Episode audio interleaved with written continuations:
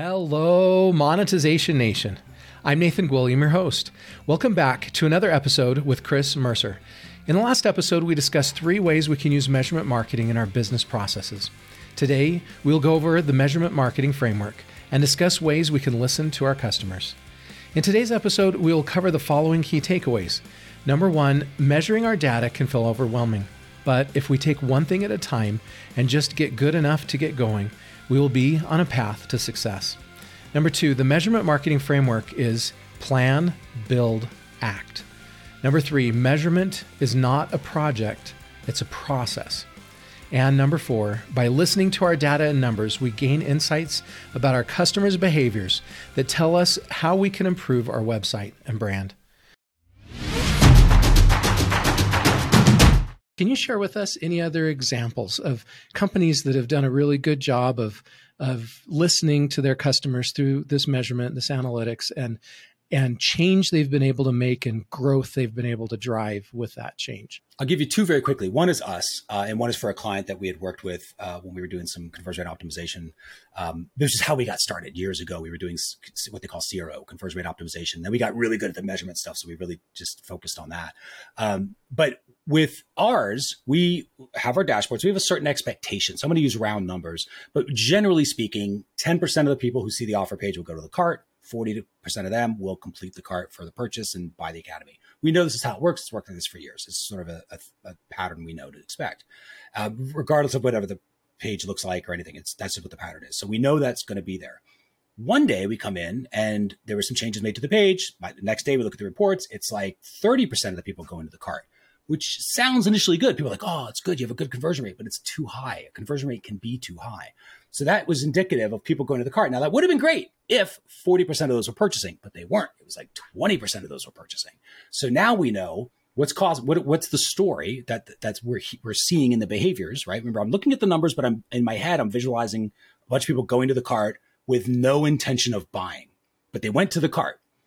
So what had happened was when they were going, they went too fast and they were flipping out pricing table, whatever, they forgot to put the price on the page. So they were going to the cart to get the price and they were going back to the page to go make sure it's worth it. Just like we all do. We scroll to the bottom of the price and come back up and see if it's worth it. They had to do that to the cart. So, but we instantly saw the conversation go wonky and we went, oop, that's not right. Let's go find out. Now, remember, this is, we didn't sit there and say, well, is it the headline? Is it the offer? Is it the copy? Do we have to, maybe the cart needs to be adjusted?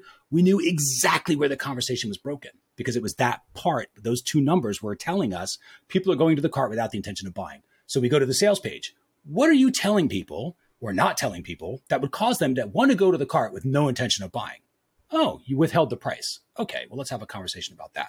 So I bring the virtual salesperson over, I adjust it so it now tells people the price, which is just a mistake. It wasn't anything we did on purpose.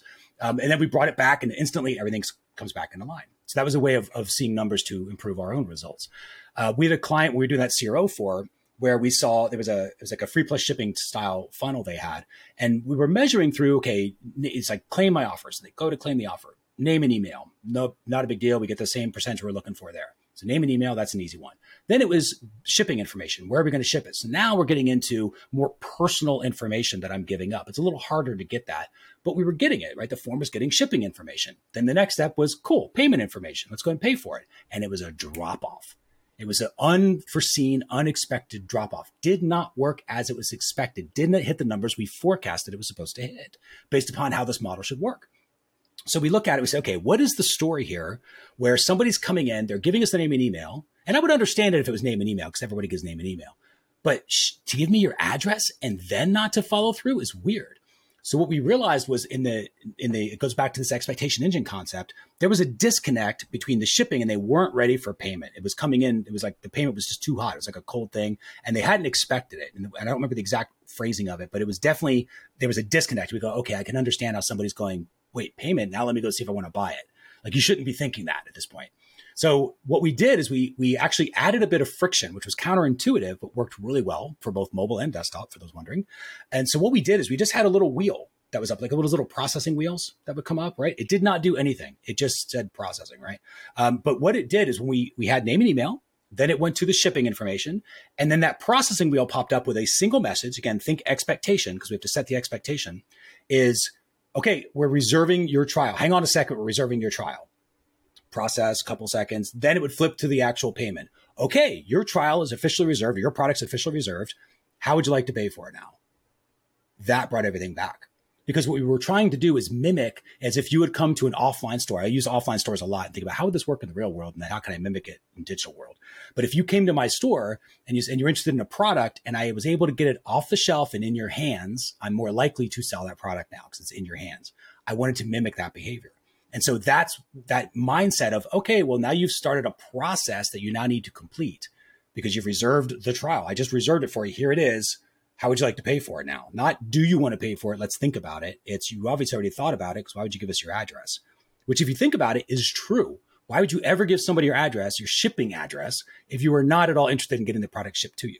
You know, and so that little change tweaked the expectation and made sure that it was transformed and created properly and then matched. We just changed the other step to match that expectation, and everything came back in line. Again, we only saw that because the numbers told us that. The, the client, the customers told us that that was going on. And we were able to see that little piece and say, okay, let's just have a conversation and adjust the conversation here to see if that conversation goes in the direction we did, which in that case it did.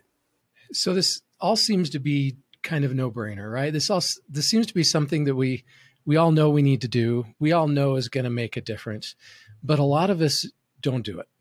What are some of the biggest obstacles that prevent us from learning how to effectively use measurement marketing? What are what are some of the the hurdles we need to overcome? It's a good question. So just to say this up front, it is overwhelming. It is frustrating. I get overwhelmed and frustrated too. So everyone's like, I've tried this before. There's a million things that can go wrong. And I, and it just, I get batted around.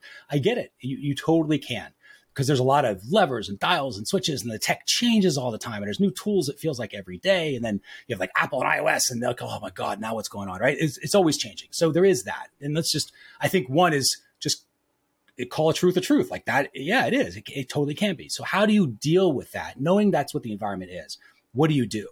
And the way that we we help our students with this is not just again this the idea is not tactical only. It's it, yes, it's important for you to know how to set up a goal or set up a conversion event or something like that in a platform like Google Analytics. But the tactics don't really matter all that much. It's the strategies you use, right? It's how you bake a cake. It's not the ingredients you necessarily use. It's it's the recipe that, that matters.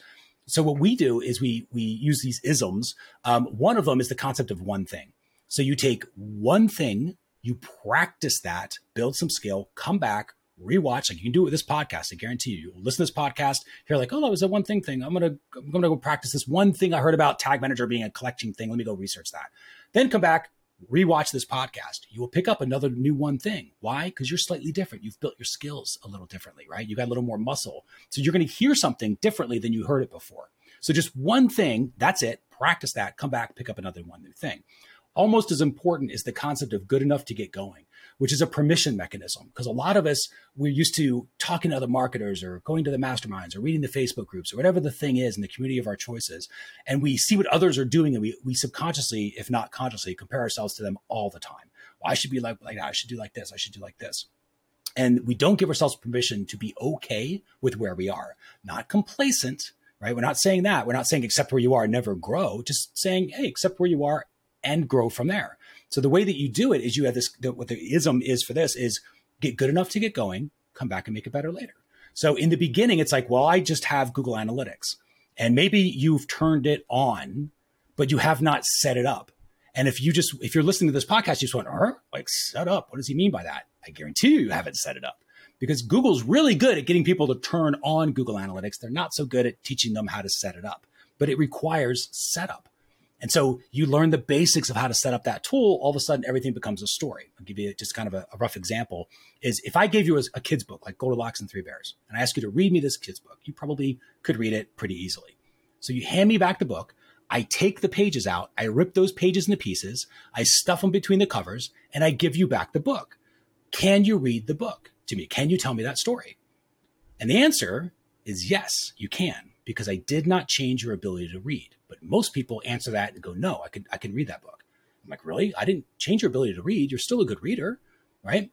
But the pages are ripped up. So all it means is it's going to take you a lot longer to figure out what that story is and a lot longer to read the book because you got to dump them out, figure it out. Some of the pages are going to fall on the floor. Some are going to fill in the couch. You're going to have to make up space, you know, make up things that you can't find the pieces for and try to make up the story along.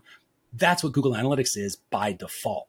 That's what measurement is by default. It tends to be people turn on these measurement systems, but they haven't coordinated them or, or built a strategy for them. So they get swamped with a bunch of essentially ripped up pieces of paper that are a story. So they believe in their head, they're like, well, I know there's a story here. If only I could figure it out. But it's a bunch of ripped up pieces. So it's going to be really hard to do that. Instead, if you work with the platforms, you learn the tools and you learn the strategies, you can have the platform just give you a kid's book and say, hey, can you read this? And I'm like, yeah, I can totally read this. I know Facebook is really good at awareness. I know Google Organic is going to help us get leads. I know my email is what closes sales. I just see the story. And it's because I've set up Google Analytics to tell me that story because of the way that I've set it up. So that's the important step when you're when you're first getting started is realize turning something on is not the same as setting it up. And in order to learn that setup, just get good enough to get going, practice one thing at a time, and pretty soon after, you know, 30, 60 days, it will take, don't get me wrong. I'm not going to say it's push button simple. It's not, but it's, it's a skill you will have forever. And it just gets better and better and better. You never lose the muscle. So you've been giving these great points of advice here. Um, do you have a framework where you've put these measurement marketing kind of steps into into a big overall overarching framework? We do. Yeah. It's something we call it the measurement marketing framework. It's that plan, build, and act model. So it's three three steps. You plan things out, then you build out the measurement to make sure it's coordinated right, and then you act on it, right? So act on the information that you get. Um, so the the planning is really three key areas. You got to think about the questions you're trying to answer, the information you need to collect in order to get the answers, and then the actions that you're going to take based upon the answers you get. That's all it is when it comes to planning. Questions I'm trying to answer, what information will I need to collect to get the answers, what actions will I take? Kind of like a role play. What actions will I take based upon the answers I get? So if my opt-in rate's less than 25%, I'm going to go tweak the campaign. If it's more than 35%, I think I'm going to try to scale the campaign because maybe it's not hitting enough people. And you, and you think about this before you even open up an analytics platform or anything like that. Then when you do your build, you got to make sure that you tie in your traffic, which is the who, what, and why. Like, where am I getting traffic from and why is it coming to my site? What purpose is it coming there for? You tie it into results, right? Think about the different types of results you're trying to get not just the, the main things you're trying to sell, but maybe key pages that need to be seen, like the authority, credibility stuff we talked about before. Maybe your, your about page should be a, a conversion point. And then you think about the story. How do you stitch those two things together so they naturally tell a story? And that's where some of the technical skill will come in of learning how to use these tools. And then you act on the stuff that you've built. So now you read your reports, which essentially should be as easy to read as a storybook at this point. Uh, again, you had learned just a few couple things of how to look at it, a few tweaks of how to look at it, but it's not hard to learn it. And then you know your benchmarks. Now you know kind of how the market reacts with your site, how your marketing works. Now, when you know how your marketing works, you can then start to forecast. So instead of looking in the rearview mirror all the time saying what happened last week, you start looking and saying, here's what's going to happen to the thousand dollars I'm going to give Facebook next week, right? If how many people it's going to send me and what they're going to do through this funnel. And then you measure against your forecasts. And that's what will tell you where to optimize, where specifically to focus so that you can use that expectation engine concept that we talked about. And that's the whole measure marketing framework. You plan, you the questions, what we call KIA, questions, information, and action. You build where you identify the traffic, the results you're trying to get, and you stitch it together in a story.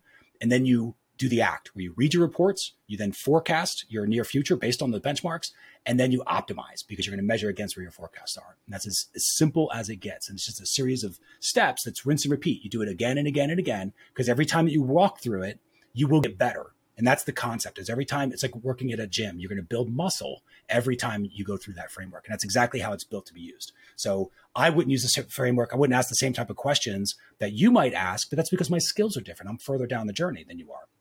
But you will eventually be asking the same types of questions I will because you'll have the same sort of measurement skill. That's the concept. Are there any other stories or examples of companies that have done this well or or maybe that didn't do it well? If you don't give any names if you use those examples. Yeah, I, th- I think the, the, ones that I see that um, don't do it well are the ones that think by default uh, a measurement's a project. So if they if they come if they if they say okay, well, like we just want a dashboard, and then it's they think it's like a one and done. Like oh, I just need somebody to set up my Google Analytics goals. Occasionally, we'll have somebody comes to us for that. I just want my goals set up that's not how it works. Like that's measurement's not a project. It is a department. It's an ongoing process. It is a, it's like you coming to me saying, I want to listen to my customers, but only for the first five minutes and then I'm done. And I'm going to take everything and build my entire company off those five minutes I listened. Like that's might work for a little while, but then it's very quickly going to go crazy because you just stop listening to your customers. You never want to do that. Measurement's how we listen. So the ones that I've seen go poorly is because they held on to that old concept where you know again it's i get it because that's what everybody was sort of taught when they grew up times have changed and and it's and it's possible now to listen to our users and to ask them what to do next. And they want to tell us.